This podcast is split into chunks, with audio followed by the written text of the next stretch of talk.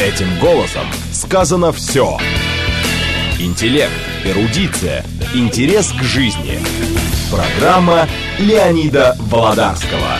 Программа предназначена для лиц старше 16 лет. Здравствуйте. У нас в гостях историк Алексей Исаев. Здравствуйте, Алексей. Здравствуйте. И тема сегодняшней его лекции и беседы Харьковская катастрофа весны 42 года. Алексей, э, совсем недавно немцев разгромили под Москвой. А каким образом основное сражение, ну, скажем, первого полугодия 42 года развернулось под Харьковом?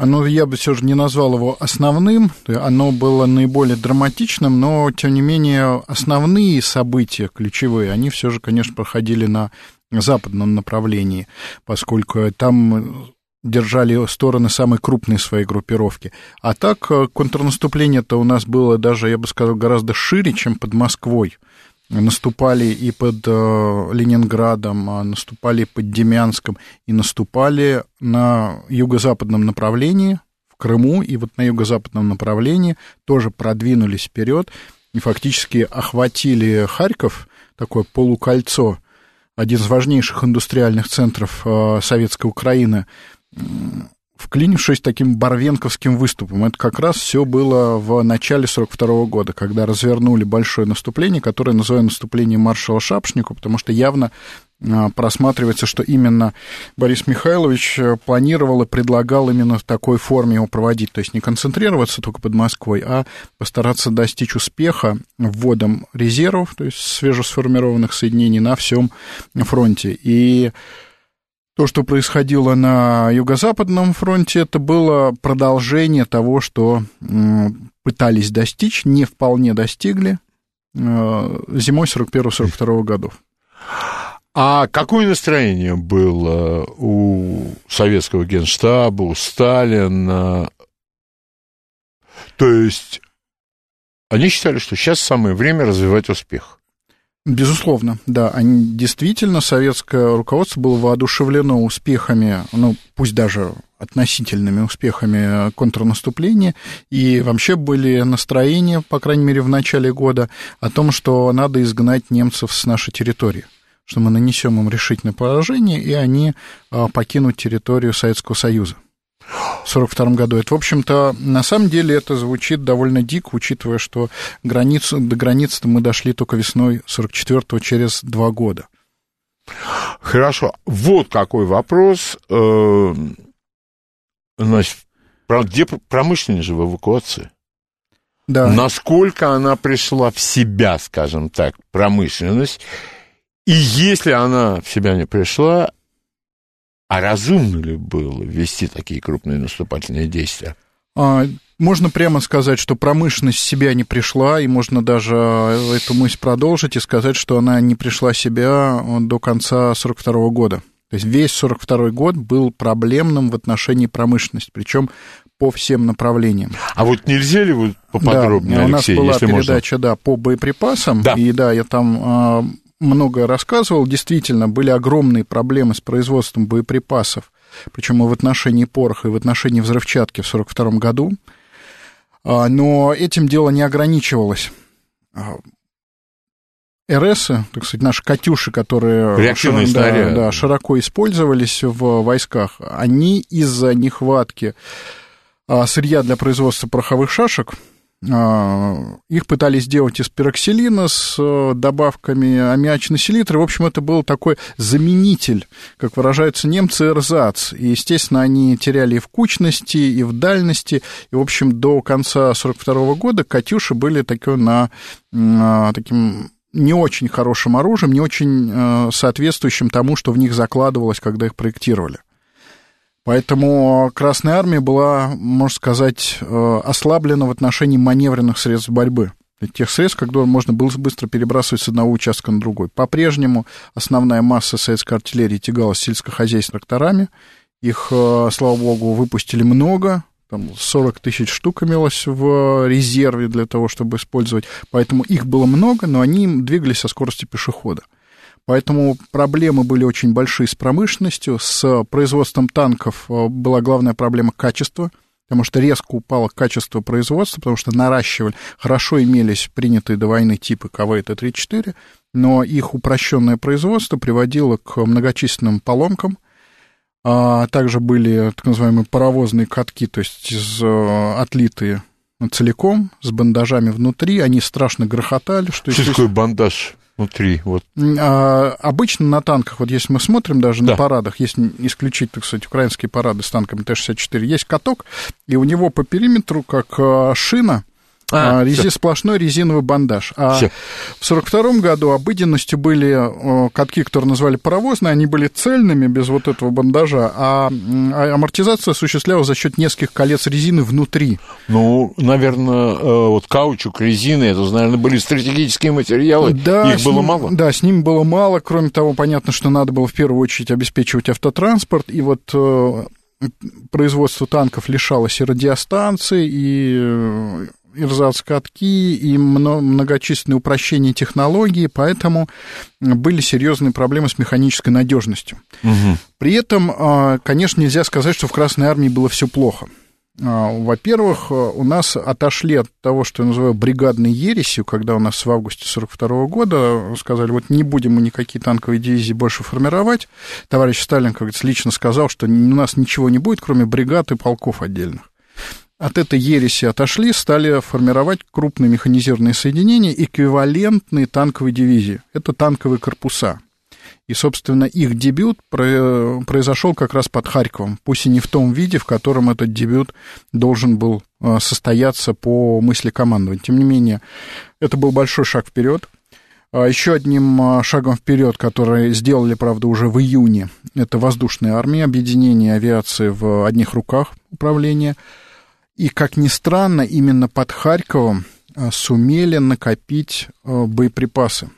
А, тяжелая артиллерия, во-первых, под Харьковом у Красной Армии было полторы сотни тяжелых орудий калибра 152 миллиметра. Это очень хорошо. Я так скажу, что когда мы начинали битву за Сталинград, таких орудий было 20 штук у нас в июле 42 года. Это был просто ужас и кошмар. Поэтому э, начало битвы за Сталинград было таким, э, прямо скажем, тяжелым и э, приводило к отступлению на улицы города. А вот под Харьковом были те самые орудия, которые потом были потеряны когда немцы пошли наступать.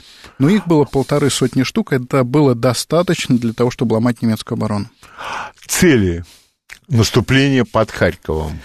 А... И с советской стороны, и со стороны противника.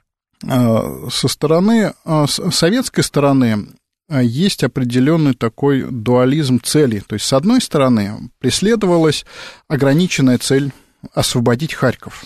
Это политический центр, это промышленный центр. Понятно, что нельзя было сразу же запустить производство, но, тем не менее, освобождение Харькова произвело бы большое впечатление в том числе и на население Советского Союза, и на западных союзников, да и на немцев, если они узнали, что мало того, что от Москвы отогнали, да еще и Харьков потеряли, поскольку это был действительно крупный город, который длительное время был даже столицей. Так вот, а, целью вот этой ограниченной было освободить Харьков, а вот еще одной целью, которую держало в голове советское командование, был бросок аж до Днепра. И вот после а, ну, контрнаступления под Москвой имело определенное головокружение от успехов. А, и... то есть вот это, об этом можно говорить? Да. Что было такое состояние? Головокружение от успехов оно было. А, при этом а, хотели я бы так сказал, кавалерии, вот танковыми корпусами дойти до Днепра и, можно сказать, обвалить всю группу армии Юг. И оценка обстановки командующим фронтом, Тимошенко, он был командующий направления, э, и фронта.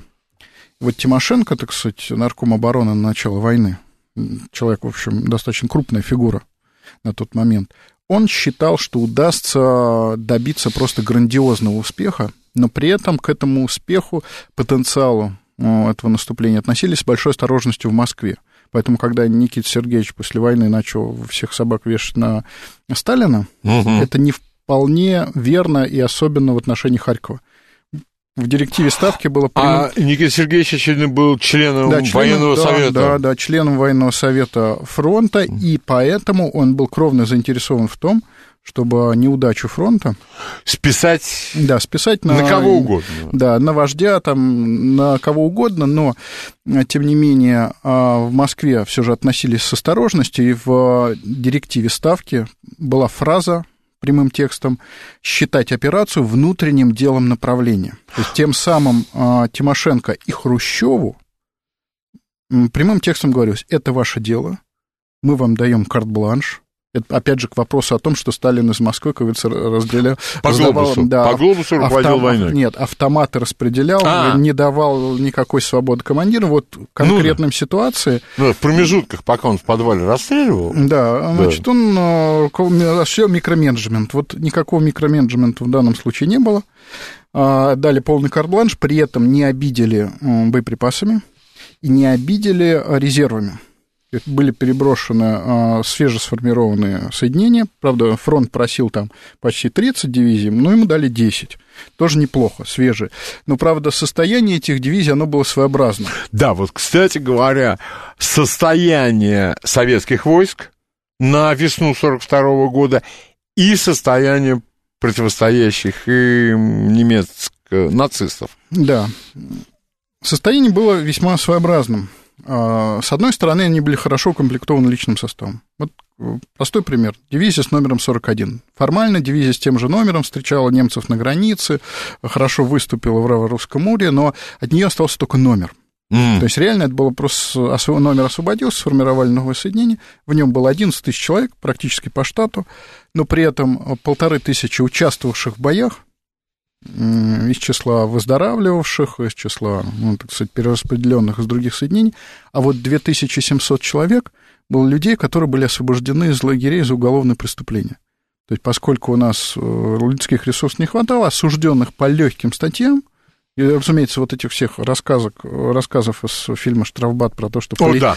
политических э, изымали из лагерей, бросали, э, так сказать, на фронт, это все... Это же было строжайше запрещено, по-моему. Политических, да, их э, запрещалось, и по тяжким а статьям эти, тоже. И по тяжким статьям? Да, а вот... Как это, говорю... кстати говоря, у нас же в фильмах о войне сейчас обязательно вор в законе фигурирует. Да, да. Обязательно. Да, ну вот людей, так сказать, коронованных, их им не отправляли, но тем не менее проворовавшийся бухгалтер, как говорится, мелкие... Мог рассчитывать. Да, мелкие там хулиганы, еще кто-то, они на фронт попадали, и вот в конкретной дивизии их э, было едва ли не треть состава. Естественно, дисциплина по прибытии на фронт резко упала, и пришлось расстреливать перед строем. После этого привели в порядок. И надо сказать, потом дивизия И этим занимался не особый отдел, а, очевидно, командиры имели такое право. Не, командиры имели право на поле боя. А на тут, поле боя, да, А тут, естественно, осуждали, тут... то есть было, время было. Перед... Военно-полевой суд? Да, все. Трибунал. Да, трибунал, трибунал да, естественно, там строили перед строем, так угу. Проштрафившихся расстреливали. И никаких э, миндальничий на этот счет не было. И это привело войска в чувство. Это привело людей в чувство, но при этом у людей были проблемы с вооружением. Mm. Колоссальной проблемой э, еще одной э, весны 42 -го года, и на самом деле и 42 -го года в целом, было станковый пулемет. Станковый пулемет Максим это очень сложная техническая... В эксплуатации. Да, в эксплуатации это, ладно, это отдельная головная боль в производстве. А. Это была сложная штука для производства.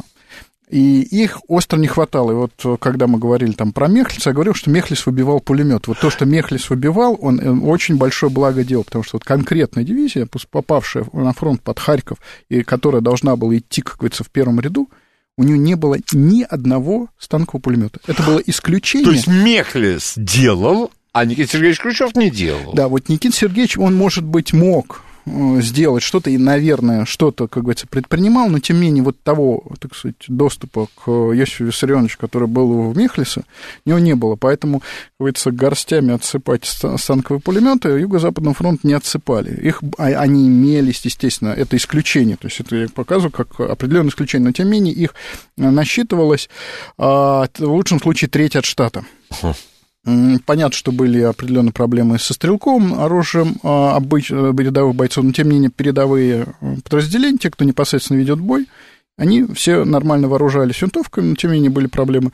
Ручные пулеметы, станковые пулеметы. Это было проблемой.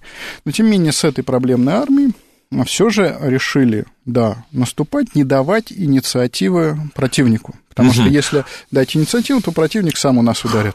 Как вы оцените состояние советских войск?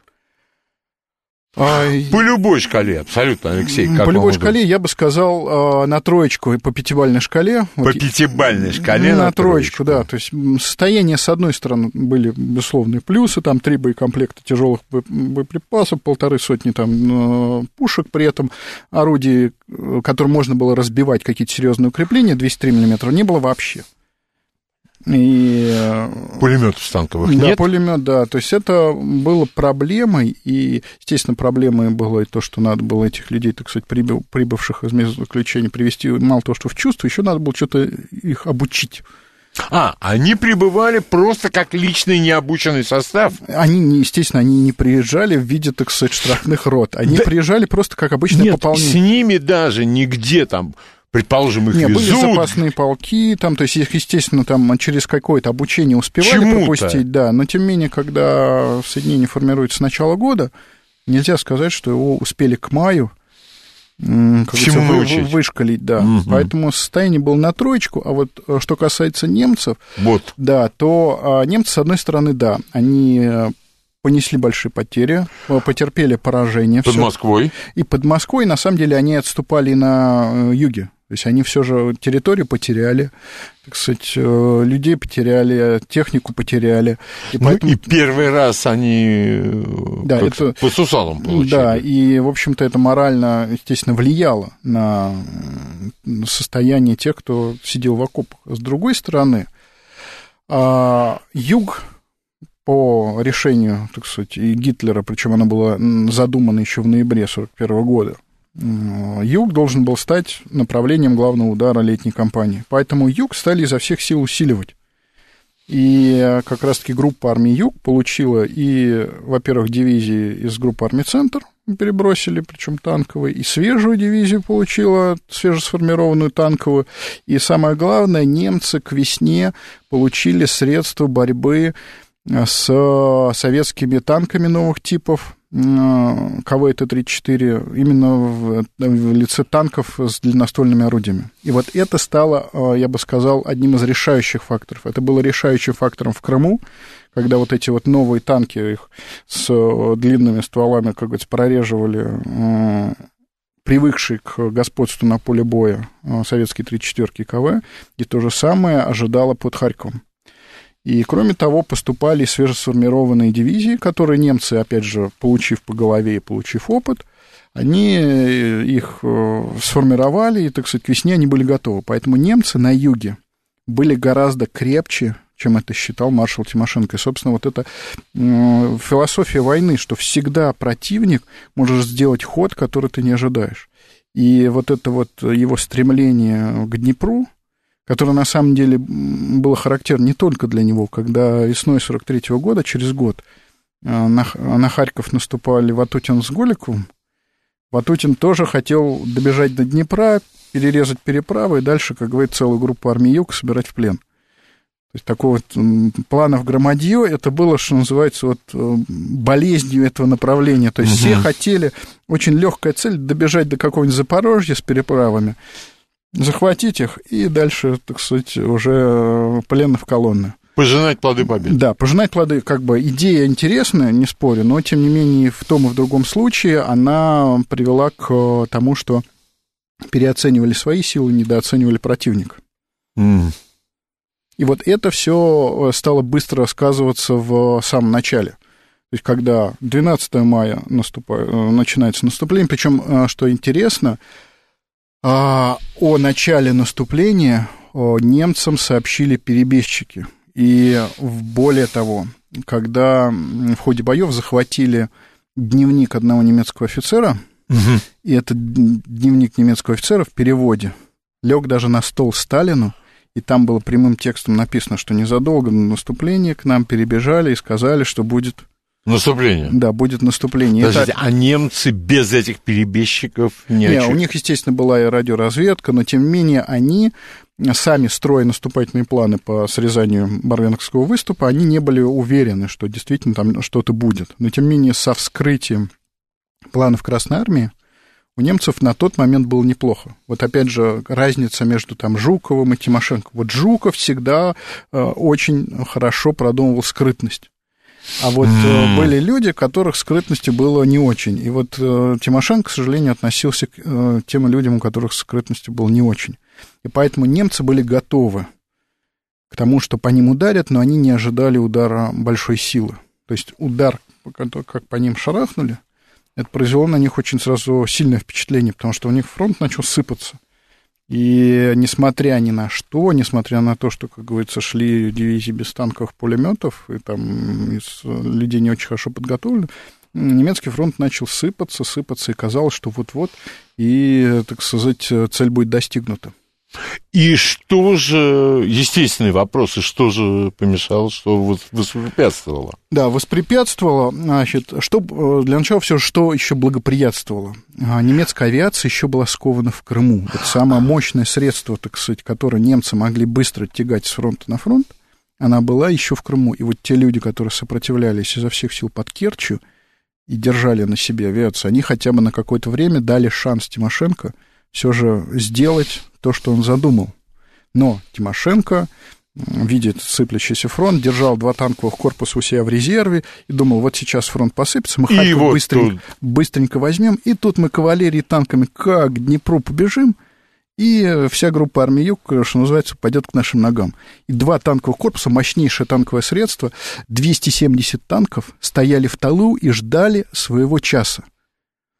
А немцы, соответственно, сделали первый ход, это танковый контрудар, когда э, с танками вот этих сами новых типов две танковые дивизии пошли в атаку, и они начали прореживать советские танковые бригады, которые, опять же, привыкли себя чувствовать, так сказать, относительно королями на поле боя. То есть можно выехать, и немцы, если близко не подпускать, то можно его издалека расстрелять. Щелкать, да. А тут немцы начали в ответ щелкать. Причем мало они советские танки, они еще Матильды вполне успешно щелкали. Английские. Да, английские, которые, в общем-то, с броней как КВ и по а, в чем-то даже лучше качеством потому что она была с большим количеством легирующих добавок, по крайней мере, по состоянию на весну 42 года. Летая броня английская была лучше, и Матильды тоже выбивались, не говоря уж о танках старых типов, там и, там и БТ были, и Т-26, то есть, что называется, пережившие 41 год там где-то на, в ремонте, начали э, выбивать танки, и, естественно, э, советская команда была вынуждена э, когда выбивают, раз они бросили бригаду танковую навстречу немцам, раз, раз, раз, и нету. А, а бригады нету. Надо снимать с направления главного удара еще одну, бросать против немцев, ее опять раз, раз, раз, полбригады выкашено. Это произвело очень большое впечатление, что даже из Москвы, а, так сказать, увещевали, что что вы начали переживать-то? Ну-ка, танковый контрудар немцев, ну и что? Вы там так не переживаете, что вы так начали дергаться? Но они действительно, Тимошенко тоже это воспринял как критику и дергаться не стал. То есть угу. это типа рабочий момент. Еще один момент рабочий, опять же, но тем не менее влиявший. Это привычка немцев до Сталинграда.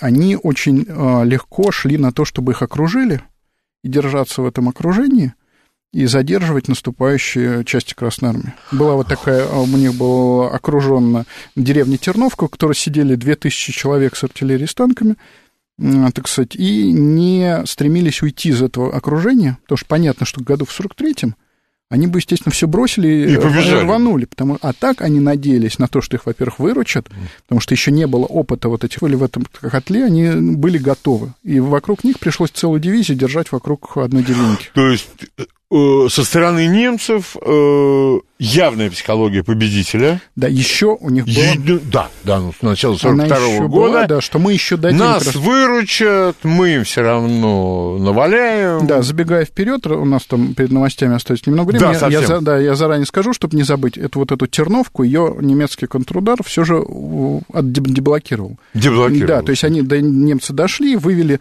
эти 2000 человек, тем самым подтвердив то, что, да, у нас, как говорится, можно вести такую политику. Окружить угу. держать, а потом нас выведут. Новости на радиостанции «Говорит Москва».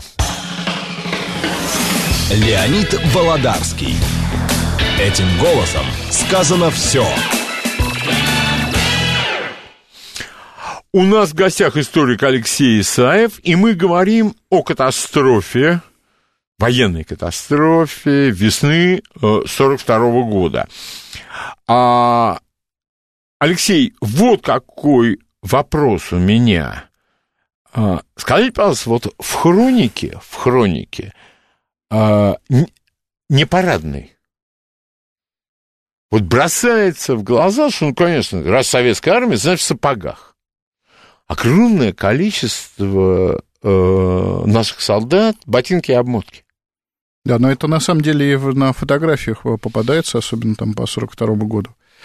А у немцев короткие сапоги. То есть они экономили кожу и mm-hmm. сделали сапоги чуть короче, при этом у них были люди в ботинках, это были егерские части. Угу. То есть обычно видишь людей в кепе по 41-42 год. В кепе в таких. Да, в кепе, бергмютце, и в ботинках это егеря. То есть это так называемые легкопехотные дивизии или горноегерские. Они там, кстати, участвовали под Харьковом. То есть горные дивизии совершенно спокойно использовались и да, на как элитная равнине. Пехота, элитная пехота, причем это доходило даже до э, того, что, например, там сотую пехотную дивизию, легкую пехотную, которую э, перевооружили на горные орудия, а потом кинули в Сталинград. То есть они э, получили горное орудие, о, нас пошлют на Кавказ. А им, не-не-не, ребят, Сталинград, в город, в город, в город. Угу. И это было сплошь и рядом. Точно так же, как э, под Новороссийском э, горные дивизии немецкие использовались, и под Харьковом, в месте, в общем-то, открытой, они тоже использовались просто как элитная пехота и в обороне, и в наступлении.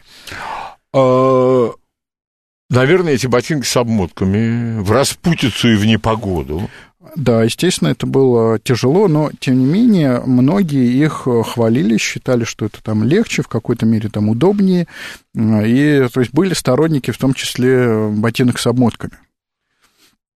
А, значит, возвращаясь к Харькову, я, кстати, заранее скажу, что мы, а, я думаю, где-то до начала 12-го Харьков расскажем, а дальше можно будет задавать вопросы. Да, да, я просто хочу в этой связи напомнить, что Алексей Исаев – это просто кладезь знания по Великой Отечественной войне, и вы можете задавать ему вопросы не только по тому, что произошло весной 42 года под Харьковом, ну и любые другие вопросы.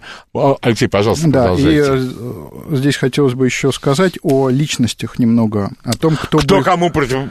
Да, противостоял. кто кому противостоял. Э, именно под э, Харьковом начала восходить звезда Горбатова.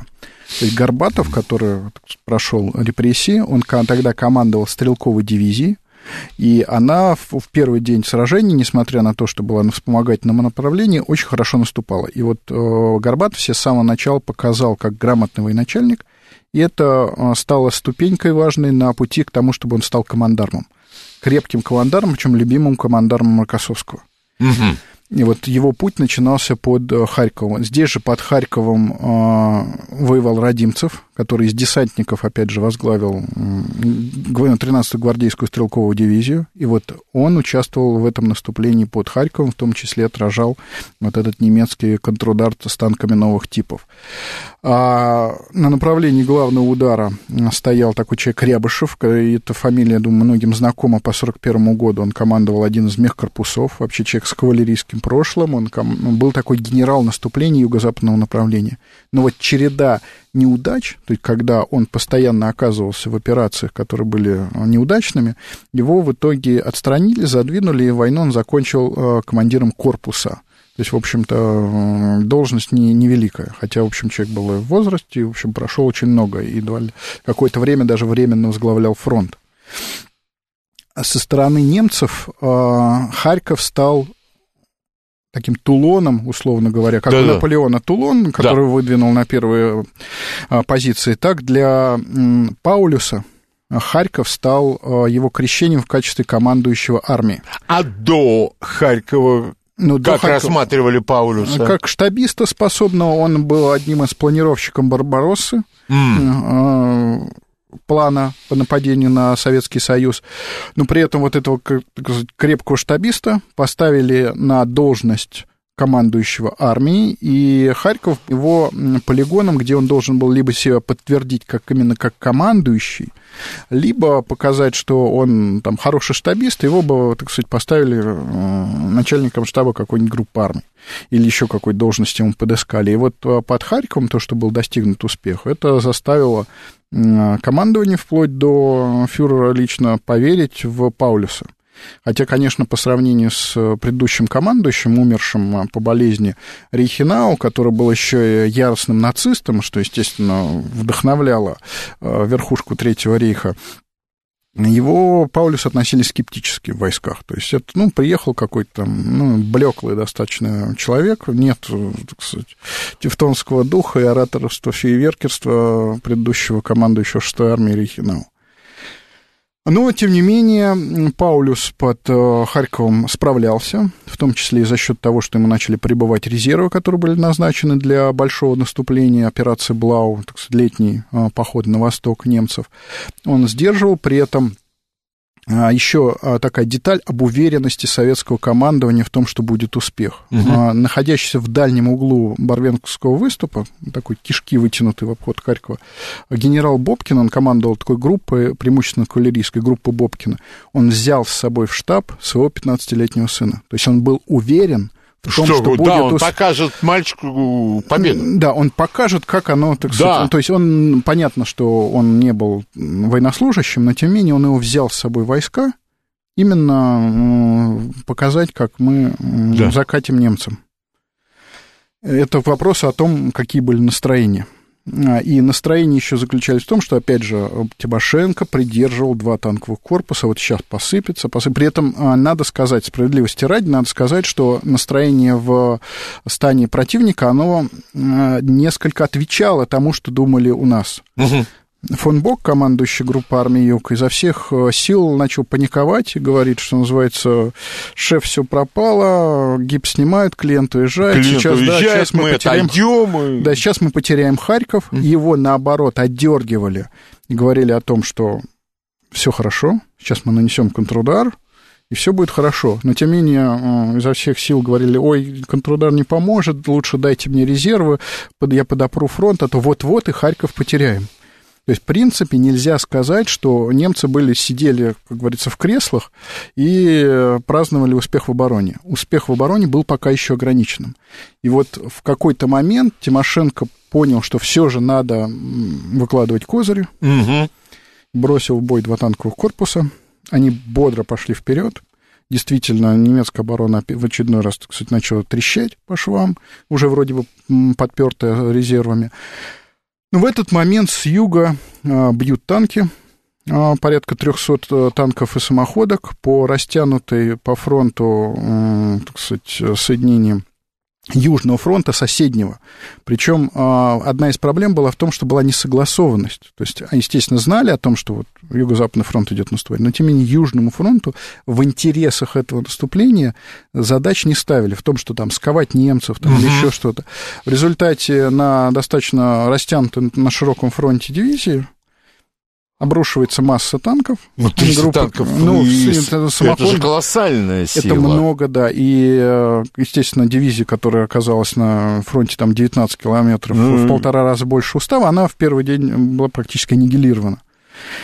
А более того, не восприняли это всерьез, и даже там соседняя армия, у нее был резерв гвардейской дивизии, она не ударила во фланг. То есть, ну, там началось у соседей что-то, но вот, как говорится, раз сверху не говорят контрудовать, да, мы пока мы... поддержим резервы. Пытались кавалерии остановить эти э, танки, ну, как, опять же, кавалерии спешенные, то есть быстро выдвинуться, потом начали быстро выстраивать на, э, перед лицом этих наступающих танков заслон, а тут немцы взяли хитрый план, взяли и повернули в тыл котлу образовывающемуся начали его отжимать дальше. И вот началась катастрофа которую уже не, невозможно было остановить. И вот то, что м, Тимошенко до последнего момента держал вот два своих козыря, два танковых корпуса в резерве, лучше бы он их и дальше держал в резерве, потому что их можно было развернуть и бросить во встречное сражение. По крайней мере, они бы спасли часть э, тех, кто оказался в, в котле. Да, в котле.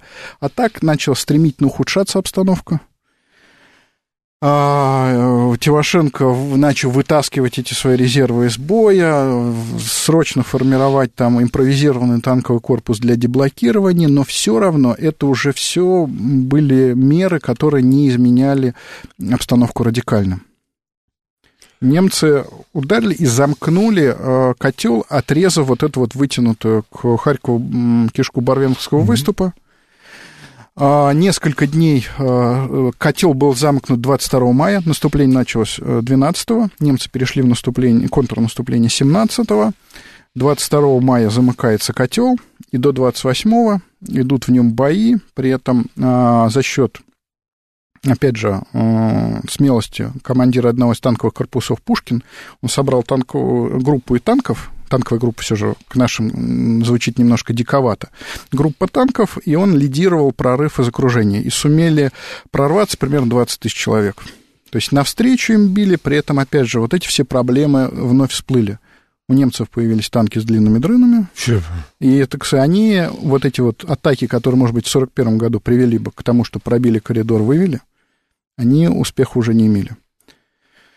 А в итоге все получилось очень нехорошо. При этом а, ситуация усугубилась еще тем, что прибыла авиация, которая была задействована в, в Крыму. Крыму. Да.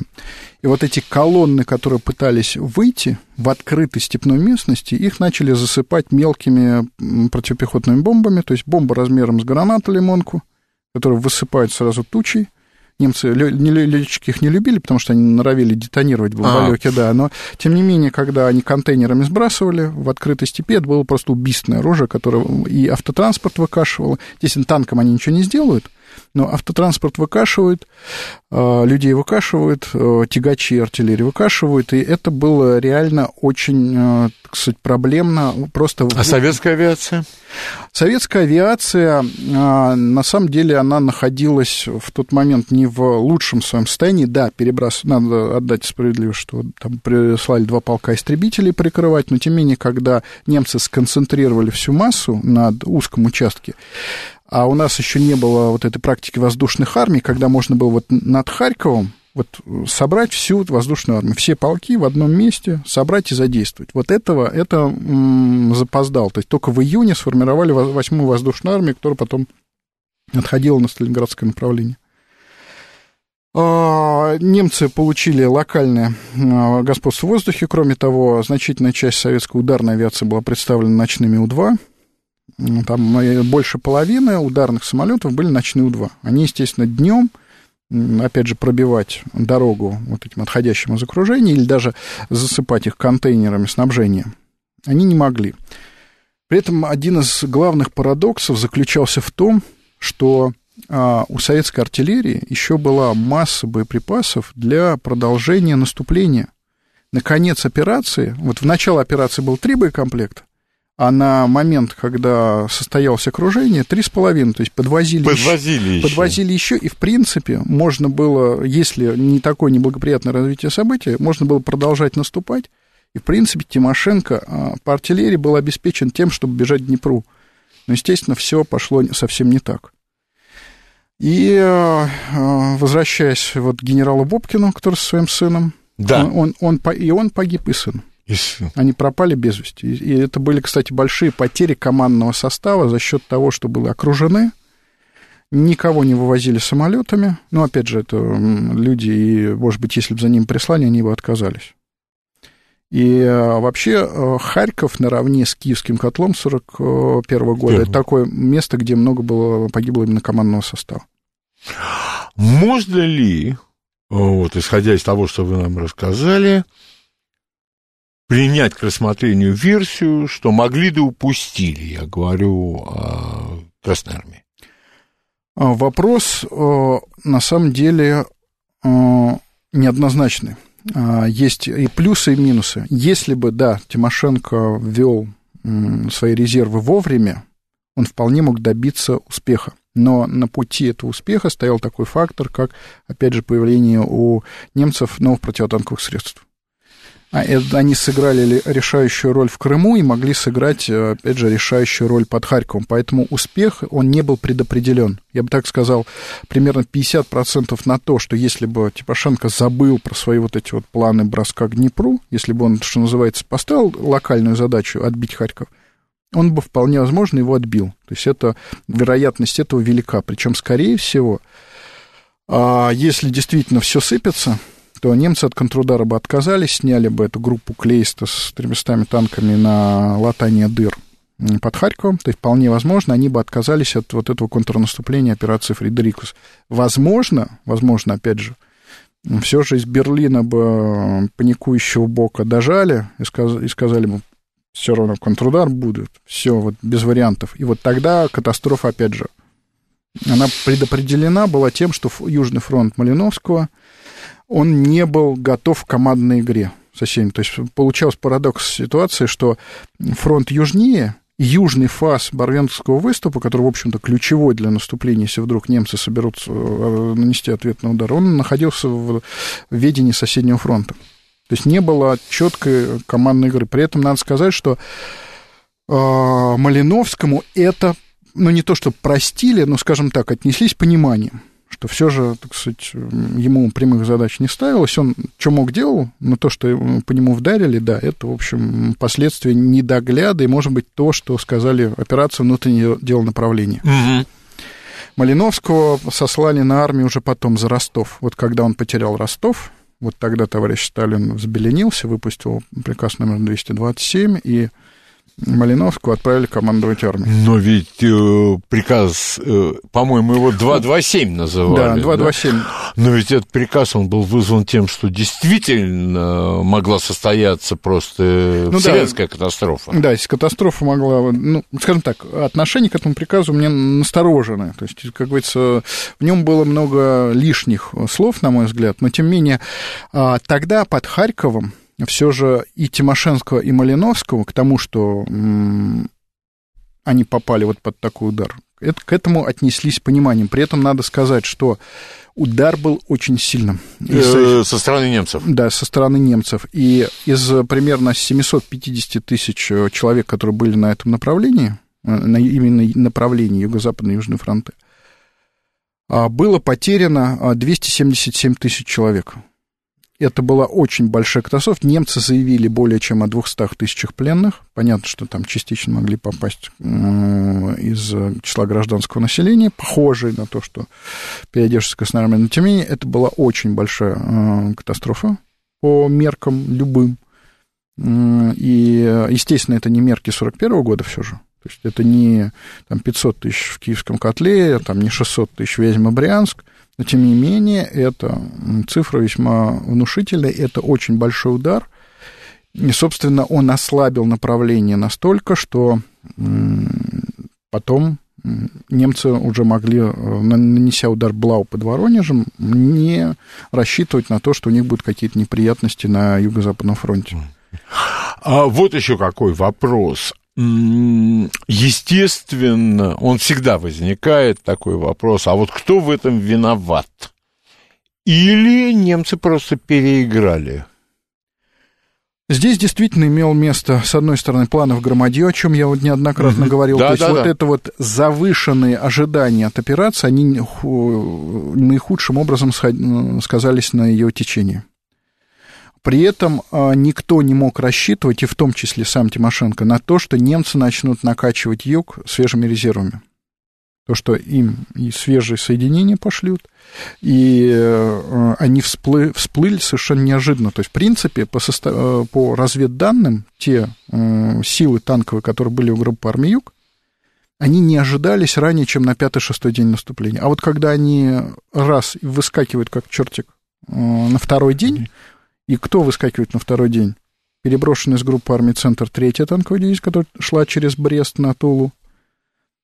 И свежая 23-я. На них никто не рассчитывал. Не говоря уже об авиации, которую... Не, ави... А, авиация, да, опять же, авиация была переброшена с московского направления. То есть восьмой авиакорпус Рихтгофена, который крушил и Крым, и Харьков, это, опять же, переброшен с московского. На это не рассчитывали. И вот то, что, так сказать, Ставка сказала, внутреннее дело направления – это тоже был недорасчет того, что у немцев могут оказаться другие планы на лето.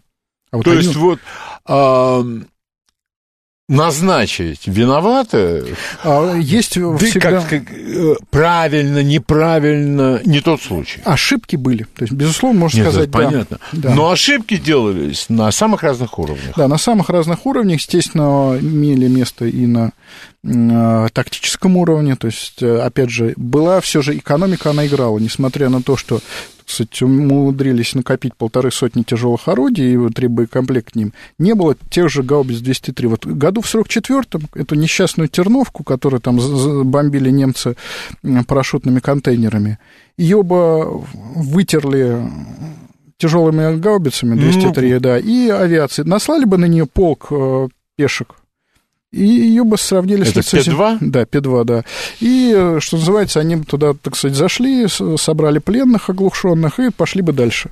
А так это оказалась кость в горле, которая мешала двигаться дальше. Теряли темп, а потеря темпа – это прибытие резервов. А так, если вовремя, опять же, двигаться вперед, немцы просто не успевали сшивать оборону.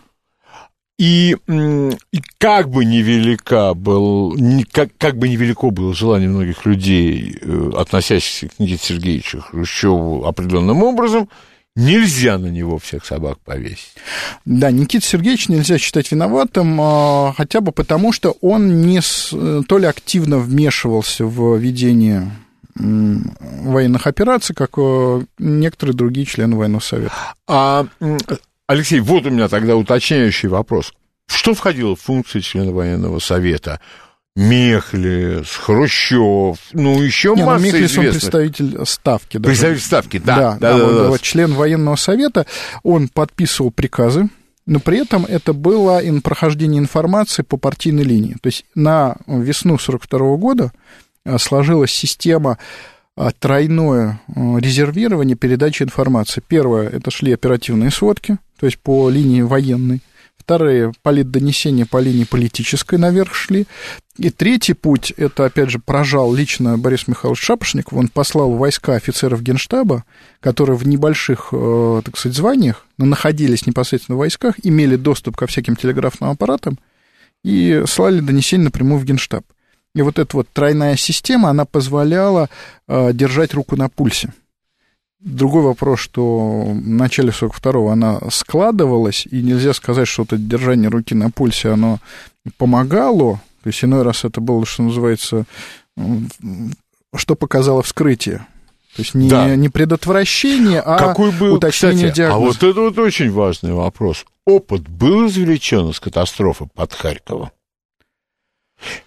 Э, я бы так сказал, что повторения такой же ситуации все же не было, но, тем не менее, в несколько измененной форме а, неудача была в марте 43 -го года, когда вот Днепр, вот Днепр, как что называется, такая э, журавль в небе, угу. на него снова смотрели, при этом, естественно, выступили гораздо лучше, никаких 270 э, да. тысяч человек потерь не было, а, потеряли там передовые части одной армии, там, шестой, которые, да, подрезали немцы, но, тем не менее, вот прямого извлечения уроков нельзя проследить ввиду того, что не повторялась ситуация.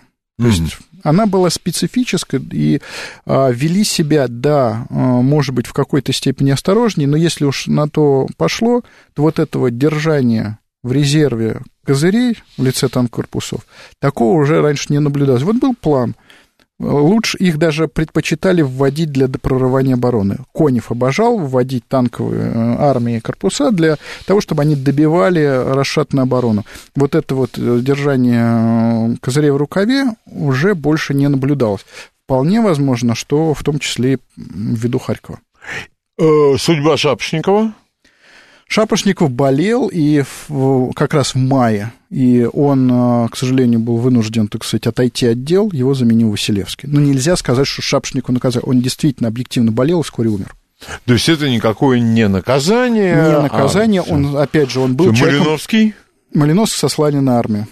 Тимошенко сняли с фронта уже в июле 42 -го года, но уже за Миллерова. То есть вот когда он э, потерял еще в котел был под Миллерова, вот тогда ему товарищ Сталин сказал, ну, Семен Михайлович, вы прокололись, все, вас с фронта снимаем, и в дальнейшем он там стал представителем ставки, но ну, уже крупных должностей не занимал. Не занимал уже. А, сейчас на радиостанции «Говорит Москва» новости, а во втором часе мы, наверное, закончим эту да, тему, и... и можно будет задавать вопросы. Новости. Этим голосом сказано все. Интеллект, эрудиция, интерес к жизни. Программа Леонида Володарского. Программа предназначена для лиц старше 16 лет. Сегодня наш гость Алексей Саев. Э, мы уже почти закончили разговор на заявленную тему. А позже Алексей ответит на ваши вопросы, но, так сказать, лекция беседы не закончена. У меня вот еще какой вопрос. Алексей, э, по воспоминаниям, э, по литературе, 42 год был самым тяжелым годом войны для Советского Союза. Насколько это так? И второе, общее положение советской армии, красной, красной армии, а, лето-осень 42 года. А, да, действительно, можно сказать о том, что 42 год был а, очень тяжелым. Во-первых, он был более протяженным. Все же кампания 41-го это с июня, угу. с конца июня. А 42-й это весь год. Если обратиться к цифрам, то есть они наиболее наглядные, за 42 год, по официальным, опять же, данным, Красная Армия потеряла безвозвратно 3 миллиона 258 тысяч, а в 1941 году 3 миллиона 137 тысяч. То есть формально э, безвозвратных потерь, опять же, с учетом, что целый год, в 1942 году было больше. Если говорить об общих потерях, то за 1942 год э, Красная Армия, включая раненых, там, обмороженных, потеряла 7 миллионов 369 тысяч, а в 1941 году 4 миллиона 473 тысячи. То есть, опять же, формально цифра больше. Угу. И если в 1941 году еще были ресурсы, накопленные э, СССР до войны в 30-е годы, вот эти э, тысячи танков, э, артиллерия, летом 1941 года сражалась армия, которую оснащали в мирное время. Отсюда там, миллион самозарядных винтовок, отсюда разнообразные тягачи Ворошиловец, медленные, но могучие, 1942 год – это а, жизнь в условиях промышленности эвакуации и производства упрощенного оружия, а, упрощенная технология танков, было меньше радиофицированных танков, чем в 1941 году, а, нехватка станковых пулеметов. Если, опять же, летом 1941 года Красная Армия так сказать, э, достаточно хорошо и жирно была оснащена за счет ну, довоенного производства, в том числе новейшими, там, ДС-39, то 42 год — это жесточайшие проблемы со станковыми пулеметами. Про боеприпасы у нас и передача была, и я да, не устаю да. повторять, что, так сказать, пороха мы выпустили в 42 году в два раза меньше, чем немцы, не говоря о том, что была и разница по качеству. А тяжелая артиллерия использовалась крайне эпизодически только на статичных участках фронта, но, тем не менее, а, все же и немец был уже немного не тот. А немцы в 1942 году осилили только наступление на одном стратегическом направлении, на юге. Поэтому на юге царил страх ужас, на московском направлении действительно были проблемы в лице э, позиционных сражений под Ржевом, угу. но они все же не приводили к настолько катастрофическим потерям. Все же э, процент безвозвратных потерь за счет окружения, он выше. Поэтому вот две катастрофы весны 1942 года, это Крым, Крымский фронт, вслед за ним Харьков, ну, потом можно добавить, что там вторая ударная армия. В июне была вторая ударная армия под а, Ленинградом. Власовская. Да, под, э, да, тому моменту Власовская, но она, в общем, без году недели была Власовская. А, плюс еще там, 39-я армия под э, Ржевом, точнее, под Белым окружение. То есть это было такое вот... Немцы ударили Empire Strikes Back. Ну, немцы да. уда- несли ответный удар, и он был... После очень... поражения под Москвой. Да, после поражения под Москвой немцы, так сказать, получив новую технику, которая позволяла справляться с новыми советскими танками, они очень больно ударили в ответ. А, и это привело к большим потерям. Мы вынуждены были э, отходить до Волги, до Кавказа и действительно переломить эту ситуацию. То, что ее смогли переломить осенью 42 э, года, это ну, не чудо, конечно, поскольку все объясняется вполне рационально. Да. А, накопление резервов, э, более грамотно... Промышленность заработала. Да, заработали танковые механизированные корпуса, Алексей, выросли вот с коротких штанишек. В этом ряду факторов есть фактор, что ну, скажем так, советский народ понял, что ему грозит уничтожение, что это... перед тобой настоящий враг, а не высококультурные немцы, как а, После мнение. А, контрнаступления все воочию увидели, что творят немцы, поскольку была освобождена большая территория на всех направлениях. Угу. И увидели, это, кстати, казни, массовые расстрелы, и повешенных, что называется, едва ли не в каждом населенном пункте.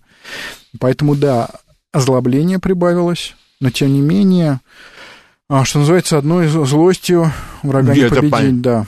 Это было действующим фактором, но, естественно, было немало людей, все же вливалось в пополнение, которые фронта не видели.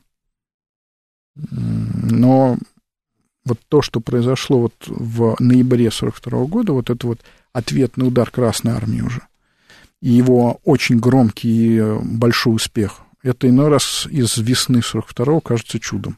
А, вы имеете в виду Сталинград? Да, Сталинград, mm-hmm. да. Поскольку то, что случилось под Харьковом, оно имело еще далеко идущие последствия в плане потерь с большим трудом произведенных боеприпасов и орудий. Вот эти 150 пушек, 152 миллиметра, как говорится, МЛ-20, вот я всегда говорю, где МЛ-20, там успех. То есть, где они долбят, там, в общем, войска двигались вперед. Вот когда фронт покатился назад, когда немцы ударили под Воронежем, пошли в тыл Юго-Западного фронта, все эти буксируемых сельскохозяйственными тракторами гаубиц пришлось побросать массово. А, и к Сталинграду от этого всего величия остался один полк. 20 орудий, которые даже не участвовали в большой излучине Дона. И в плане тяжелой артиллерии мы сидели всю половину Сталинграда на голодном пайке. В Крыму примерно те же 150 пушек, ну, несколько меньше у Мехлиса было, по-моему, 130. Они просто все были практически 100%, по-моему, единичные, даже полк не спасли. Они тоже все были потеряны вместе с боеприпасами под Керчью. То есть вот этот вот ответный удар, он еще и определил на несколько недель вперед то, что происходило дальше, то, что пришлось, да, отходить. И то, что пришлось потерять э, Севастополь, 100 тысяч человек, которым сидело гарнизон тоже. Поэтому вот лето, оно напрямую проистекало из катастроф весны.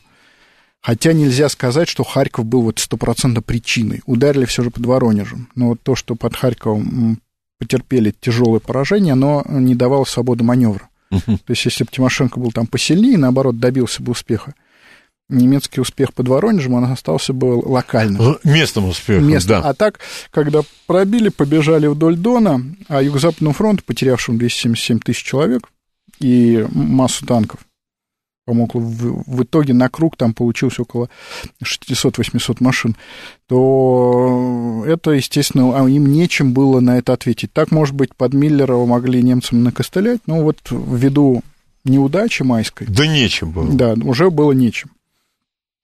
Алексей, э, что-нибудь еще э, по вашей лекции беседе вы хотели бы добавить?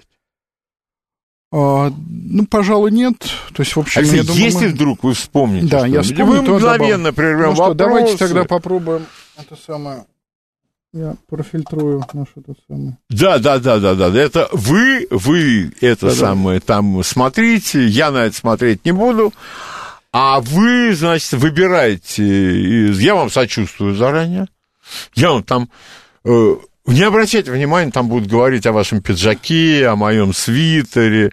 Это высоких устремлений люди. Я на это и смотреть не хочу. Алексей, может быть, найдет пару а, да, ну вот спросили, а Пожалуйста. определялось ли более высокое бронебойное качество немецких снарядов, более высокое, чем у Красной Армии, начальной скоростью за счет лучших порохов? Ну, скажем так, э, скорее объем пороха, а так э, не надо немцев все же преувеличивать их возможности, поскольку... Вы же мне только что, э, правда, в частной нашей беседе здесь, вы только что мне рассказывали о немецком обмундировании. Да, что немецкое, оно одно дело на параде, а другое дело, когда окопные, что называется, камферы, которые там с надвинутыми на уж пилотками и небритые. Кампфер — это боец. Да, боец, да. да. Ну так вот, что касается немецких бронебойных снарядов.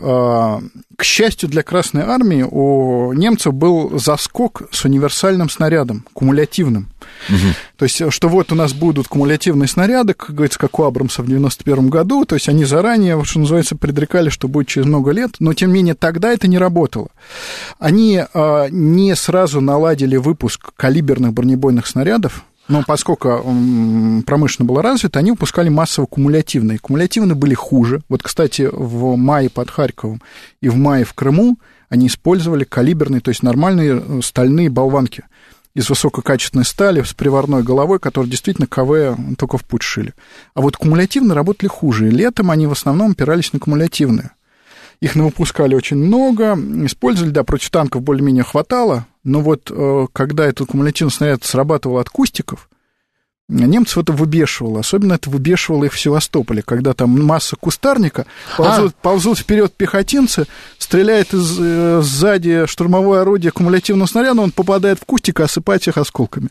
Они от этого просто жутко плевались, но тем не менее до лета 43 -го года вот эта вот завиральная идея с универсальным снарядом, она у них сохранялась, и это несколько сглаживало положение. А так немцы, да, они делали подкалиберные, опять же, высокотехнологичные с вольфрамовым сердечником, и э, стальные э, калиберные снаряды, опять же, достаточно э, высоких характеристик в таком калибре.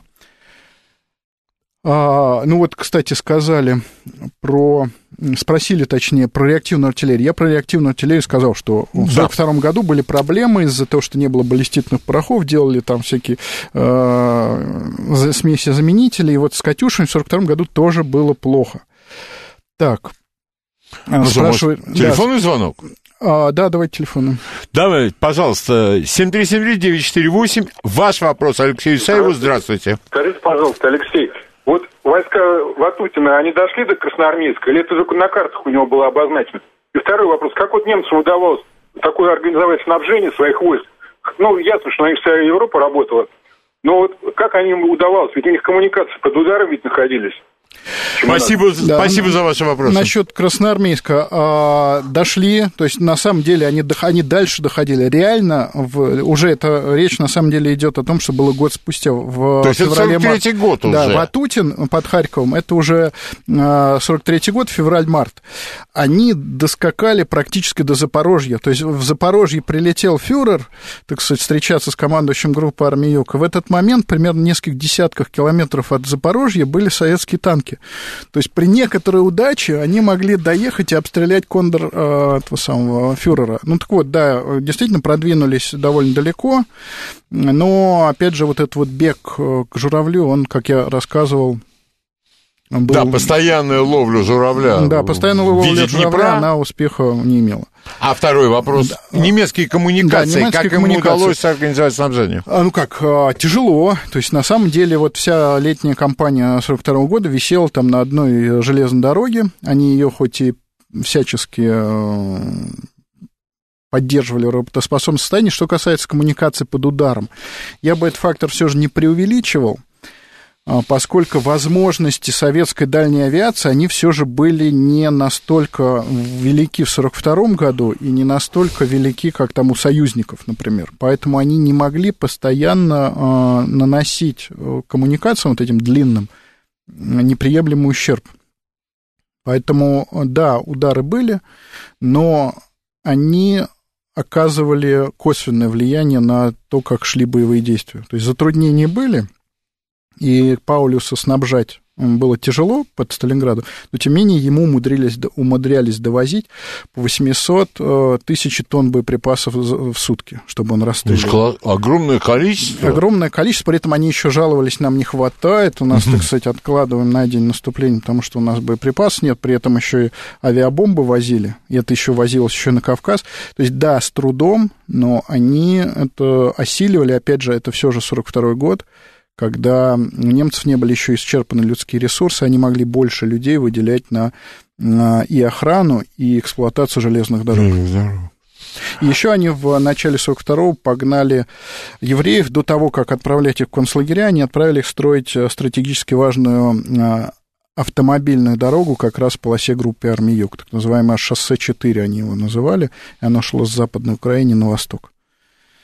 7373948, ваш вопрос Алексею Исаеву. Здравствуйте. Здравствуйте. Здравствуйте. Алексей, скажите, пожалуйста, а правда, что Сталин искал мира с немцами в 1942 году? А, ответ нет. Это, так сказать, слухи, которые идут в том числе из э, всевозможных сплетен. То есть э, настроение Сталина, которое проглядывают по документам, видно, что он, наоборот, у него были несколько шапкозакидательские настроения, что мы сейчас немцев выгоним с территории Советского Союза в 1942 году. Потому что он считал, что а, немецкая армия, она как армия Наполеона уже находится, что называется, в состоянии а, предраспада. Да, предраспада, и можно будет э, ее несколькими мощными ударами опрокинуть. И опять же, и на лето планировали наступление, в том числе на западном э, наступлении под Жеум, продолжение всего этого. Э, настроения были совсем не такие, чтобы искать мира, тем более после успеха под Москвой. А э, можно ли, например, считать, что ведь э, могли быть контакты разные?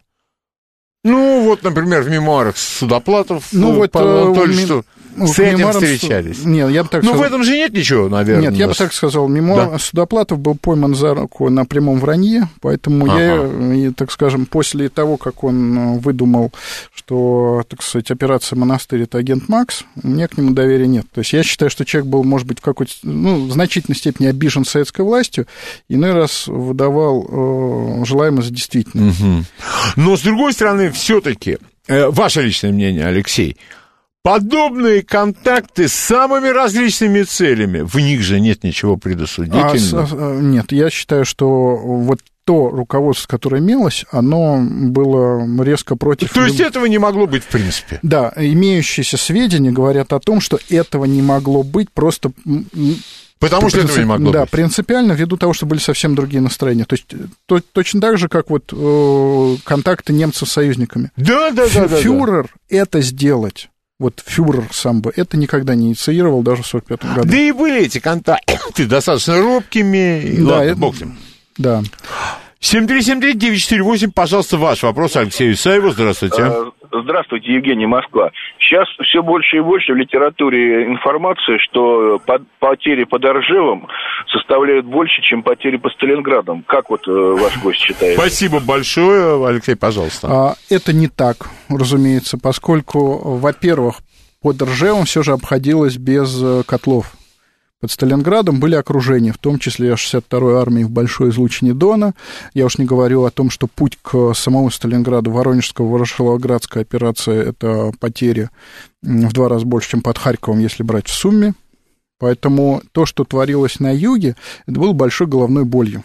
Ржев на этом фоне смотрелся неплохо. То есть, да, там результат не достигнуты, потери э, большие, но большие передовых подразделений. Mm. Как говорится, окружение, уничтожение армии до последнего хлебопека, вот этого под Ржевом не было. Поэтому Ржев, э, если брать, так сказать, сколько там было потеряно за год, за, так сказать, с начала 42 года до э, марта 43 года, это около 400 тысяч безвозвратных потерь. Это за год.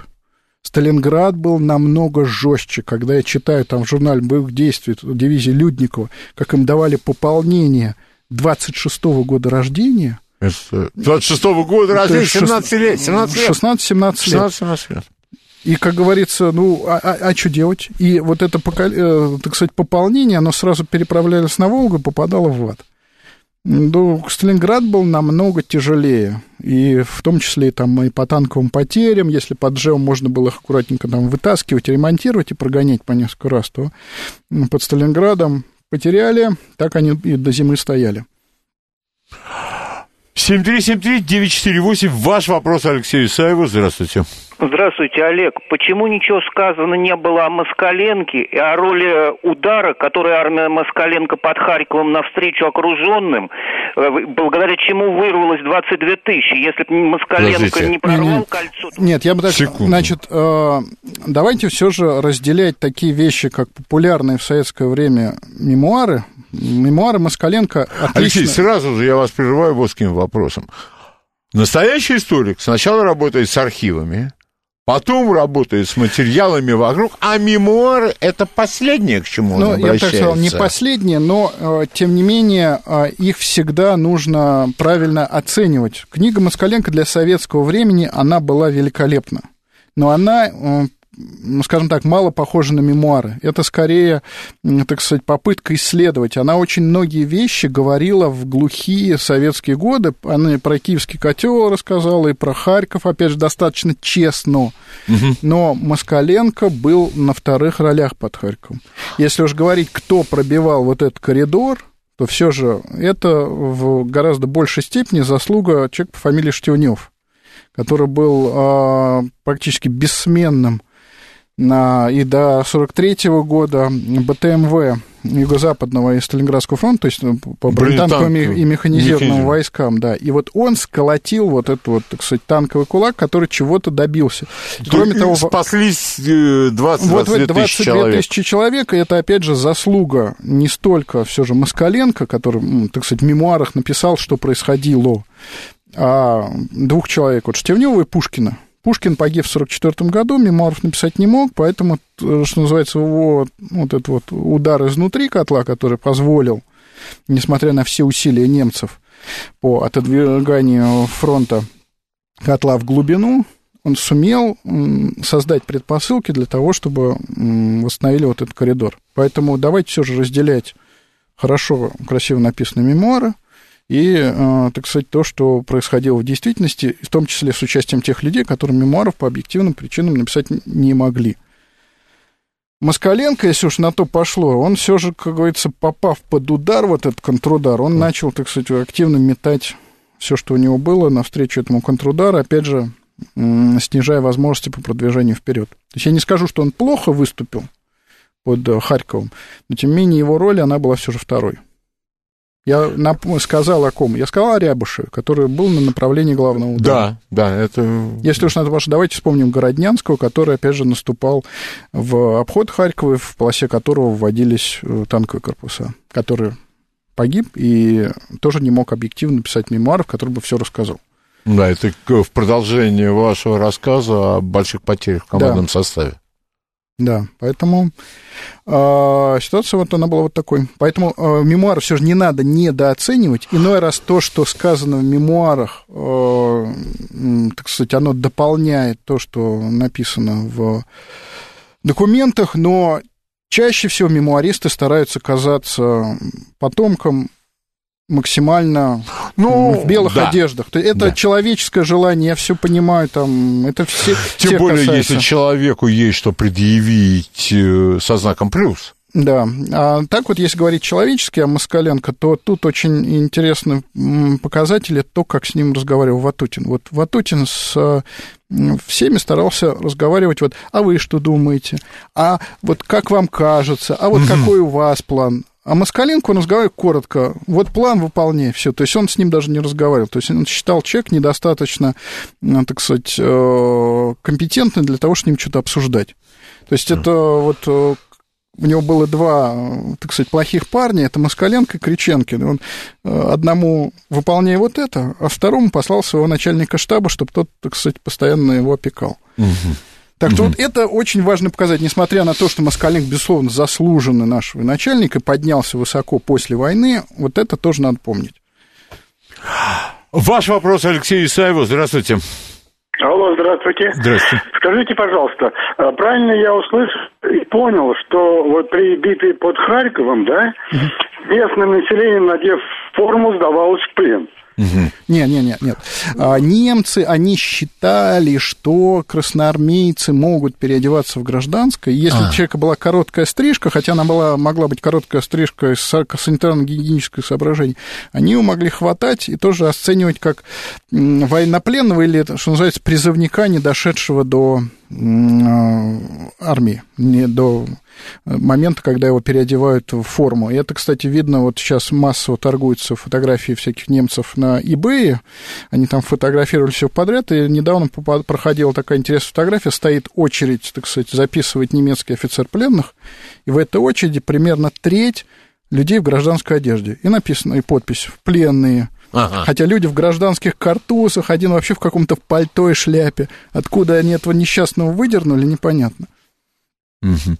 А, хорошо. В последнем получасе программы Алексей Исаев продолжит отвечать на ваши вопросы, за что ему отдельное спасибо. А на радиостанции «Говорит Москва» сейчас новости. Леонид Володарский. Этим голосом сказано все. Продолжаем э, нашу передачу с историком Алексеем Исаевым, который любезно сейчас отвечает на ваши вопросы. А я напоминаю, телефон нашего прямого эфира 7373948. Пожалуйста, ваш вопрос. Здравствуйте. Здравствуйте, Леонид. Здравствуйте, Алексей. Алексей, вот скажите, пожалуйста, вот вы говорили про ресурсы Европы, когда в, в прошлой передаче. Вот а, капиталисты тогда Европа объединились под Гитлером. Это им помогло сейчас в создании ЭС, когда они объединились потом? Почувствовали они вкус 40 по 45 год к объединению в, одной, в один союз? Да нет, это очень разное все было. И а, я бы не преувеличивал, э, кстати, схожесть ситуации. Она все же была принципиально другой, хотя, да, действительно, там на французских предприятиях на коммерческой основе делали э, части и юнкерсов 52-х, которые возили всякие эти контейнеры снабжения, и истребители, то есть все это было, но все же это была совсем другая форма а, взаимодействия. Это все же было, так сказать, э, взаимодействие, когда с французских предприятий вывозили станки, ставили в Германии и могли к ним поставить, так сказать, остарбайтеров. Это все же немного другое. Все же немцы покоряли Европу и навязывали ей свою волю а не какое-то там политическое объединение, которое было призвано решать какие-то экономические вопросы. Как, кстати, говорил товарищ Сталин, исторические параллели опасны.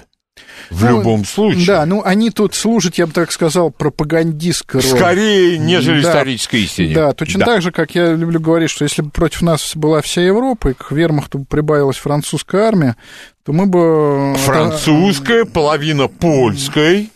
Если бы реально была еще прибавилось 3 миллиона французов к вермахту, то мы бы отошли на линию Архангельск-Астрахань. Но, слава богу, это не произошло. И при всех, так сказать, проблемах Франции и армии, она все же в одном строю с немцами воевала, не воевала. Да, малой своей доли в лице там, всякой там Шарлемани. Ну, легион СС какой-то там, по-моему, у них был. Ну да, то есть это, в общем, на общем фоне численности французской армии, так сказать, к августу 39 это копейки. 7373948. Ваш вопрос Алексею Исаеву. Здравствуйте. Здравствуйте, спасибо за передачу. Вам спасибо. Следующий.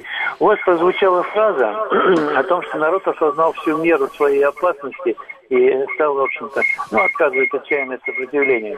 Так я хочу сказать, что осознал он, наверное... А, может, вы подкрутите радиоприемник? Да-да-да, вот радиоприемник. И, во-вторых, вопрос я жду, а вот, не... Вот я сейчас его сформулирую, чтобы я был более понятен. Вот меня интересует... Да, мы попробуем понять. Э, вот роль СМИ в деле мобилизации народа ага. и роль СМИ в деле деморализации собственного народа. Была ли когда-нибудь у вас такая диссертация где-нибудь на радио, кто-нибудь из вас? Не, не, не, не, диссертация же на, научный труд. А, что касается СМИ, то э, они работали, я бы так сказал, весьма впечатляющий. И здесь э, я напомню еще и о документальном фильме, который был снят разгром немцев под, под Москвой, Москвой, который еще когда э, в ноябре изо всех сил шли бои, еще немцы шаг за шагом все шли к столице, Сталин уже собрал коллектив, который снял фильм. И к моменту контрнаступления он был, этот коллектив готов, и, что называется, шел э, прям по следам наступающих войск и снимал и показал это всему миру. Поэтому это, во-первых, и людям показали вот эти вот все тяжелые картины и повешенных, и разрушен, разрушений, которые э, немцы на своем пути оставляли. Все это, естественно, способствовало мобилизации населения на отпор, когда стало понятно, что да, это речь идет именно о существовании народа. Есть не просто какая-то война там за интересы политические, экономические, а именно жить нам дальше или мы погибнем. И, кстати говоря, знаменитый лозунг Иренбурга, который он в одной... «Убей немца!» На самом деле он подхватил э, настроение масс... Конечно, да. конечно. Но в нужный момент, когда Сталин сказал, что Гитлер приходит и уходит, а немецкий народ остается, и он же сказал, товарищ Оренбург упрощает. Да, когда... То есть, когда было надо, и когда было надо, сворачивала. Но ранее у бойцов, это вот есть мемуары такой Мансур Абдулин, человек, который о, очень красочно, я бы сказал, описал угу. и Сталинград и Курск. Вот он говорит, что они ехали, молодые э, солдаты, младший командир, точнее, убить хотя бы одного немца. Вот да, возможно, так сказать, нас убьют, но хотя бы одного убить. Вот если эта программа будет выполнена, уже не жалко будет умирать. 7373948, ваш вопрос, пожалуйста. Здравствуйте. Здравствуйте. Ну, на мой вопрос-то вы не ответили, в общем-то. Я еще за вторая часть у него. Роль СМИ в деморализации. Так, деморализация это что? Евреи развращали русский народ? Я никак понять не могу. Ну, деморализация, ну, нет, я считаю, скажем так, имея централизованную машину вот государственную, именно. Может быть, какие-то завышенные ожидания они вносили, но я бы так сказал, что они объективно... Может быть, Алексей, это моя догадка. Речь идет о том, что вот там немцы, пролетарии, они поймут, может быть, ну, поначалу. Но, поначалу, может быть, это, как говорится, в дивизионных газетах еще и было. А так, центральная пресса, я бы так сказал, причем вот э, в 1942 году, в июне, к вопросу, опять же, о том, как работала пропаганда, в июне 1942 года вышла статья в «Красной звезде» о Бресте, написанная, как ни странно, на основе захваченных немецких документов, разгромленной 45-й пехотной дивизии в декабре, ее, э, которая штурмовала Брест, Брестскую крепость. И потом до Москвы дошла. Она дошла до Москвы, ее там побили, австр... угу. бывшая австрийская дивизия, кстати. А, захватили у нее документы, и на основе этих документов написали о том, что вот год назад наши бойцы героически оборонялись в Бресте. Поэтому пропагандистская машина, она работала хорошо и профессионально. И там были, главное, такие люди, как Симонов. Который не стеснялся Симонов. Э, ездить э, по передовой и э, собирать. Понятно, что были аутсайдеры, но были все же те люди, которые определяли лицо. Не, ну был Эренбург. Но первый, конечно, да, я, я с вами согласен, первый Да, Симонов. именно как корреспондент да, Симонов как воен, просто, как что называется, человек выше всяких похвал. Ваш вопрос Алексею Исаеву. Здравствуйте. А, здравствуйте. Большое спасибо, Леонид, за гость. А у меня вот такой вот вопрос. А не мог бы он рассказать, какое значение имели воздушные бои а, на южных фронтах осенью и летом 43 -го года, в частности над Кубанью, и какие последствия они имели для боеспособности германских военно-воздушных сил? Спасибо. А, Кубань это все же в второй весна 43 -го года, когда везде было затишье, а вот именно над Кубанью активно использовалась авиация. И, а правда говорят, что там бои, воздушные бои достигали какой-то невероятной степени жестокости?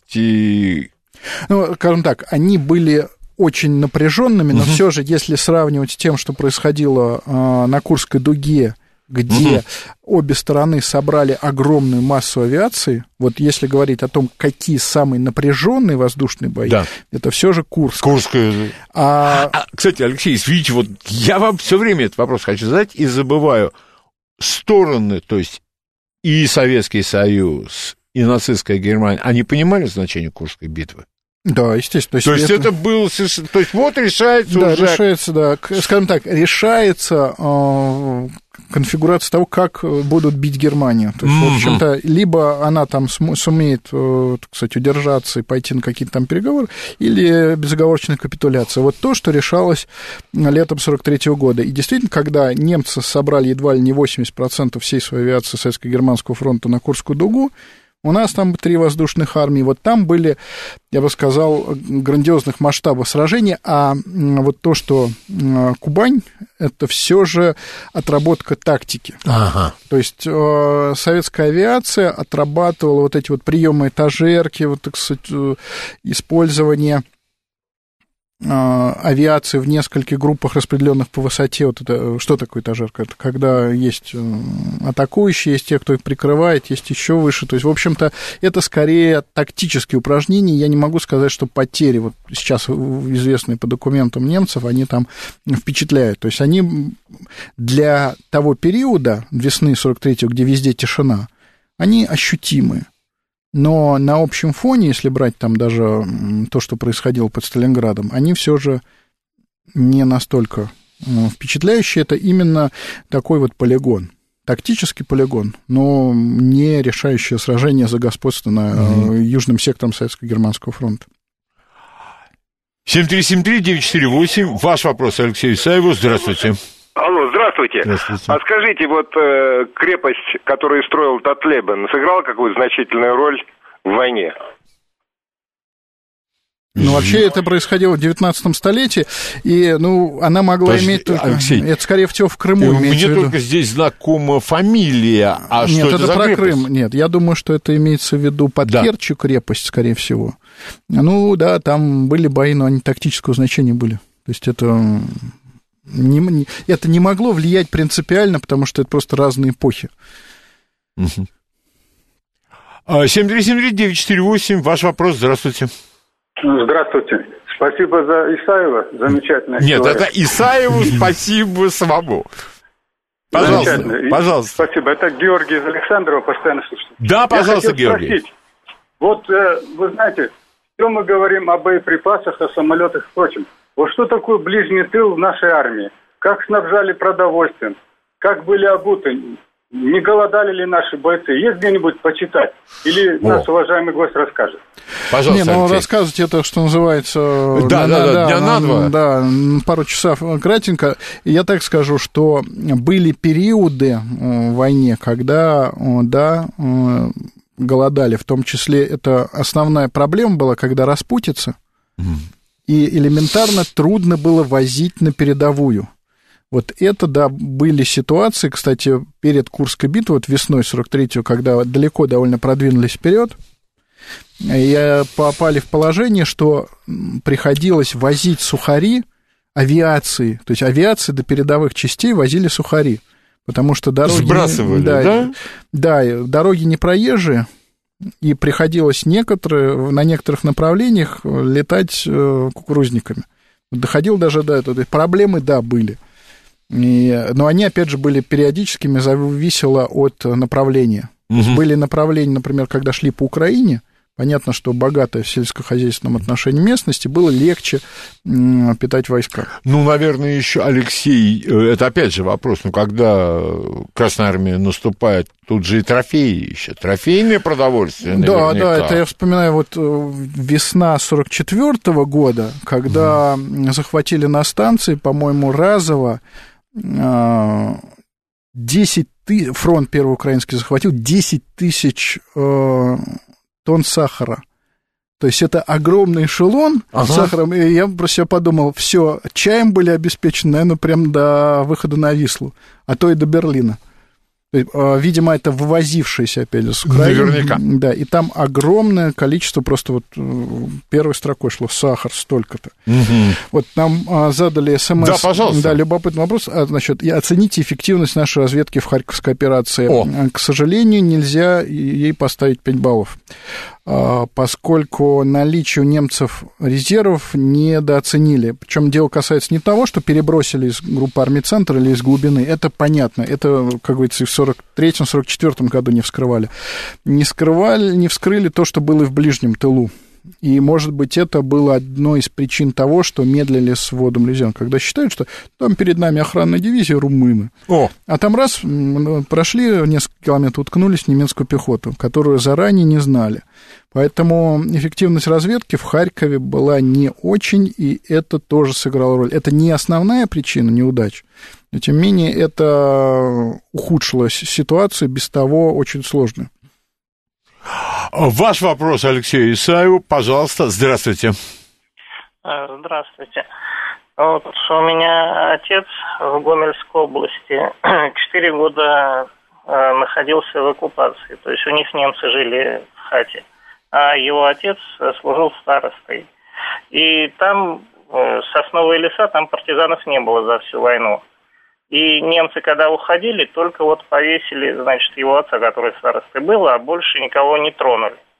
Вот скажите, каким образом градация шла там? То Хатынь, значит, сожгли целиком, здесь другая ситуация. Кто там угу. распоряжался вот этим? И план ОСТ, то ли они не доработали, вроде когда уходят уже, вроде могли бы там угу. вести всех Спасибо, понятен Ну, вопрос. я думаю, что там в районе Гомеля было все хорошо с убийствами евреев еще с 41 года. То есть Нет, организация команды, а, я думаю, прошлись огнем и мечом прямо по следам наступающего вермахта. Это все началось, вот, так сказать, то, что закончилось потом концлагерями и сажанием в печах, это все начиналось, а, в Польше в сентябре 1939 года, а, б, Советский Союз. Вот в Советском Союзе началось а, вот это тотальное уничтожение. И вот эта политика, она была всеобщей. А что касается там, расстрелов и прочее, повешений, это все зависело от конкретной э, ситуации. То есть понятно, что а, были, так сказать, заброшенные места богом забытые, которые, так сказать, не представляли интереса ни для той, ни для другой стороны, а были районы, где, так сказать, в большом количестве квартировали войска, естественно, возникали трения, и немцы не церемонились, причем с самого начала. Опять тот же Харьков. Сейчас есть у нас фотографии, снятые немцами, они да, обожали... Виселицы... Они обожали фотографироваться с трупами. И, по-моему, здание райкома партии, вот такое достаточно красивое здание с балкончиком, угу. и вот на этом балкончике так довольно густо висели повешенные, сразу же, как Харьков был немцами занят осенью 41 года. Нет, ну ведь, а, Алексей, неоднократно, когда вы приходили, поднималась тема плана ОСТ. Простите, план ОСТ, там нет места никаким там ни, ни договоркам, ни двусмысленностям, там все просто сказано. Да, сейчас существует достаточный комплекс документов, который показывает, что себе представлял план ОСТ. Другой вопрос, что, так сказать, если вы ждете, что настолько замысловатый план, он будет как план Барбаросса, что называется, бумага, где сверху написано там ОСТ, да. это структура его совсем другая. И это некий комплекс документов, который сейчас историками вскрыт, показано, там все да, достаточно да, да. ярко изображает, что нас ждало. И опять же, а, политика уничтожения интеллигенции, политически активных граждан, она велась до всякого плана ОСТ. В 1941 год команды шли постоянно за войсками и убивали и евреев, и, и коммунистов, коммунистов, и, я бы так сказал, это касалось и местного политического актива интеллигенции, просто тех людей, которые а, были сколь-нибудь заметны. 7373948. Ваш вопрос Алексею Исаеву. Здравствуйте. Алло, здравствуйте. Да, здравствуйте. А, я как раз за рулем, спасибо за вашу передачу. Я внук по бабушкиной линии как раз Мансура Абдулина, которого господин Исаев. Да, очень хороший мемуар. Я просто за рулем, и очень короткий вопрос. Скажите, пожалуйста, немцы сами, ну, немецкие войска, они чувствовали себя агрессорами, либо чувствовали, как, ну, несут, несут некую миссию, либо там, ну, некую какую-то великую там военную цель? Ну, да-да-да. Спасибо. Чувствовали они себя агрессорами? Я просто за рулем прошу прощения. Да, я, я, кстати, должен сказать, вы, наверное, может быть, не знаете, что Мансур Абдулин был издан в Англии то есть он был переведен, поскольку а. очень хороший Слушай, мемуар. А это высокая оценка. Это, это недавно, да. Но опять же, поскольку он очень по делу пишет, ага. и, э, его мемуары были одни из тех, которые были опубликованы на Западе, именно, опять же, по востребованной теме Сталинграда. Сталинград. Хорошо, Алексей, э, они шли а, индейцев были... усмирять. У них в голове было дикари, валенки, ватники, я уж не знаю там. А, безусловно, у них было превосходство. То есть даже, Чувство превосходства. Да, даже если посмотреть там, что пишет там Штауфенберг, который участвовал в заговоре против Гитлера. Подожди, а он вот... себя на Восточном фронте неплохо, по-моему, проявил. Ну, он вот относ... отношение было действительно такое, что там какие-то темные массы, ну, там и про евреев он регулярно угу. загибал такое, что говорит со святых выноси. Но, тем не менее, а, позиция все же она различалась. То есть были, естественно, убежденные нацисты, которые и огнем, и мечом, и считали недочеловеками, бывали просто равнодушны.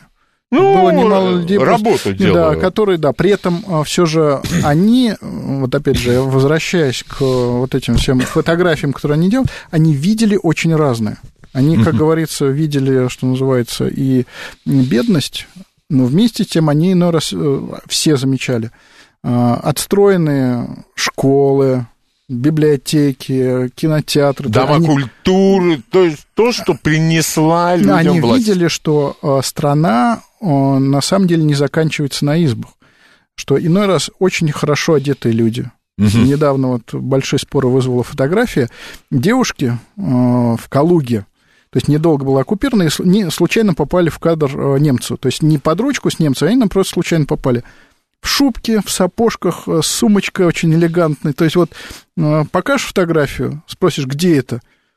Скажут, в Париже. Ага. Показываешь фотографию полностью, а сзади избы. Да. То есть явно окраина русского города. То есть люди были очень разные, поэтому не везде они видели только, так сказать, бедность, там действительно какие-то тяжелые условия, в которых люди жили. Иной раз видели вполне высокий уровень, и это даже проскальзывает по мемуарам о том, что люди и культурные, и явно делают достаточно сложные образцы техники и развитая промышленность. То есть они это тоже видели. Да вот. и, наверное, в 1945 году они поняли, и воюют, в общем-то. Да, и э, если говорить вообще о настрое, то, конечно, нацистская пропаганда здорово промыла мозги, поэтому все шли и говорили, что вот э, они зло, это, так сказать, монголы. Ну и потом там они, естественно, называли... Чернозем, Оренбургский платок, ну кто сколько успел награбиться. Да, и вот эта промытость э, головы пропаганды, естественно, показывали всякие там брошюры Унтерменш, специально отбирали пленных. Вот если, опять же, смотреть частные фотографии, ага. раз среди пленных встречаются очень умные лица. Угу. Для брошюры «Унтерменш» отбирали... «Унтерменш» — это недочеловек, Да, недочеловек, так. да. И для них отбирали, так сказать, людей, которые можно найти, я думаю, кстати, в Гамбурге, если постараться. Можно было такие же лица... В британской провинции. Да, можно было легко найти такие же лица. И вот эта пропаганда, она имела, безусловно, влияние, поэтому отношение было угу. такое, что вы культуртрегеры, несем культуру. Это присутствовало, оно тоже проходит, как говорится, красной нитью. 7373948. Ваш вопрос Алексею Исаеву. Здравствуйте. Алло. Да, пожалуйста, ваш Добрый вопрос. День. Здравствуйте. Спасибо за передачу. Вот в мемуарах и у Василевского, у Жукова, и у Рыбина, у охранника Сталина, отмечается, что 18 мая еще, это еще по Харькову, значит, э, Василевский обращался к Тимошенко и говорил, что ситуация сгущается, очень сложная ситуация. Тимошенко, тем не менее, отвечал, что мы справимся, и Хрущев докладывал э, Сталину о том, что, в принципе, все складывается не так безнадежно. Ну, это, да, я согласен. Это был все же, напомню, второй день немецкого наступления, mm. и тогда еще считалось, опять же, а, переоценка собственных сил и недооценка немцев заключалась в том, что, да, могут нанести контрудар, но, не, но совсем не означает катастрофу. Поэтому mm. на второй день немецкого наступления, началось с 17 на второй день могли считать, что да, мы ее выправим. Ну, да, а немцы и сыграли не так, как от них ждали. И э, оказался удар мощнее, чем, опять же, рассчитывали. Думали, раз немцы сопротивляются так сильно под Харьковом, у них нет сил еще и на контрудар. Наверное, скорее всего, последний вопрос. Пожалуйста, здравствуйте. Здравствуйте. Алексей, да, пожалуйста, а ваш вы вопрос. такой вопрос. Пленные Первой мировой войны, какие войска они призывались, как воевали? А почему Первая мировая война, причем она здесь? же миллионы было с обоих сторон. А, я бы так сказал, что ветераны Первой мировой, они все же были скорее исключением. И а, если уж о правилах каких-то, то это Гитлер приказал ветеранов Первой мировой войны из вермахта, по-моему, году в 40-м всех повольнять. А потом понятно, что их набирали в том числе и Фолькштурм, но каких-либо ограничений не было. Есть масса фотографий, например, 45-го, где есть люди с советскими наградами и одновременно там банд Георгиевских крестов. Угу. Потому что, да, войны недалеко друг от друга отстояли, естественно, человек мог попасть и на ту, и на другую. И на ту, и на другую войну. А, Алексей, э, спасибо вам огромное, как всегда. А, очень интересно и познавательно, в особенности с той точки зрения, что такая война, где речь шла о нашей жизни или смерти, а, состоит не только из побед, к сожалению. Да. К сожалению. И сегодня вот одна из таких трагических страниц, Алексей ее для нас открыл. Алексей, я надеюсь, конечно, я это говорю каждый раз, и поверьте, от всего сердца, любая встреча, тем более скоро 9 мая, э, с удовольствием мы вас здесь ждем. Ждем. Фу, да. ну это невольно. Э, до свидания. Э, Алексею еще раз спасибо. И, если все будет нормально, услышимся в следующее воскресенье. До свидания.